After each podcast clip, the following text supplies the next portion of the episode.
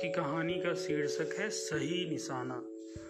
एक लड़का तीरंदाजी में काफ़ी अच्छा था, कई प्रतियोगिताएं भी जीत चुका था।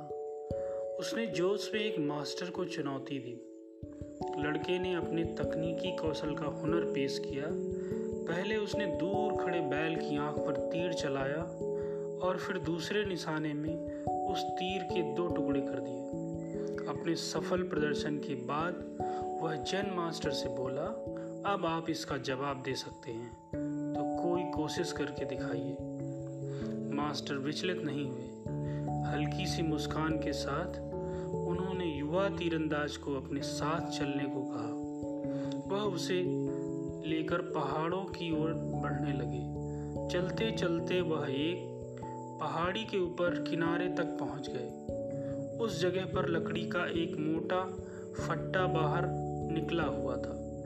वह कभी भी दूसरी पहाड़ी तक का पुल रहा होगा, पर अब बीच में से टूट गया था। फट्टा हिल भी रहा था।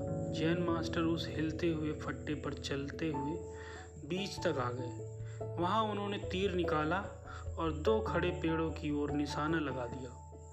पेड़ खटाक से पहली बार में ही गिर गया। अब मास्टर ने वापस आकर लड़के को कहा, अब तुम तीर चलाओ। लड़के ने फट्टे के नीचे की खाई को देखा। वह डर गया। वह निशाना लगाने के लिए कदम बढ़ाने के लिए खुद को तैयार न कर सका। वह भीतर ही भीतर हार मान चुका था। मास्टर ने उसकी हालत को समझते हुए कहा, यह ठीक है कि तुम्हें धनुष बहुत अच्छा चलाना आता है, पर तुम उस दिमाग को चलाना नहीं जानते जो तुम्हें चलाता है। धन्यवाद।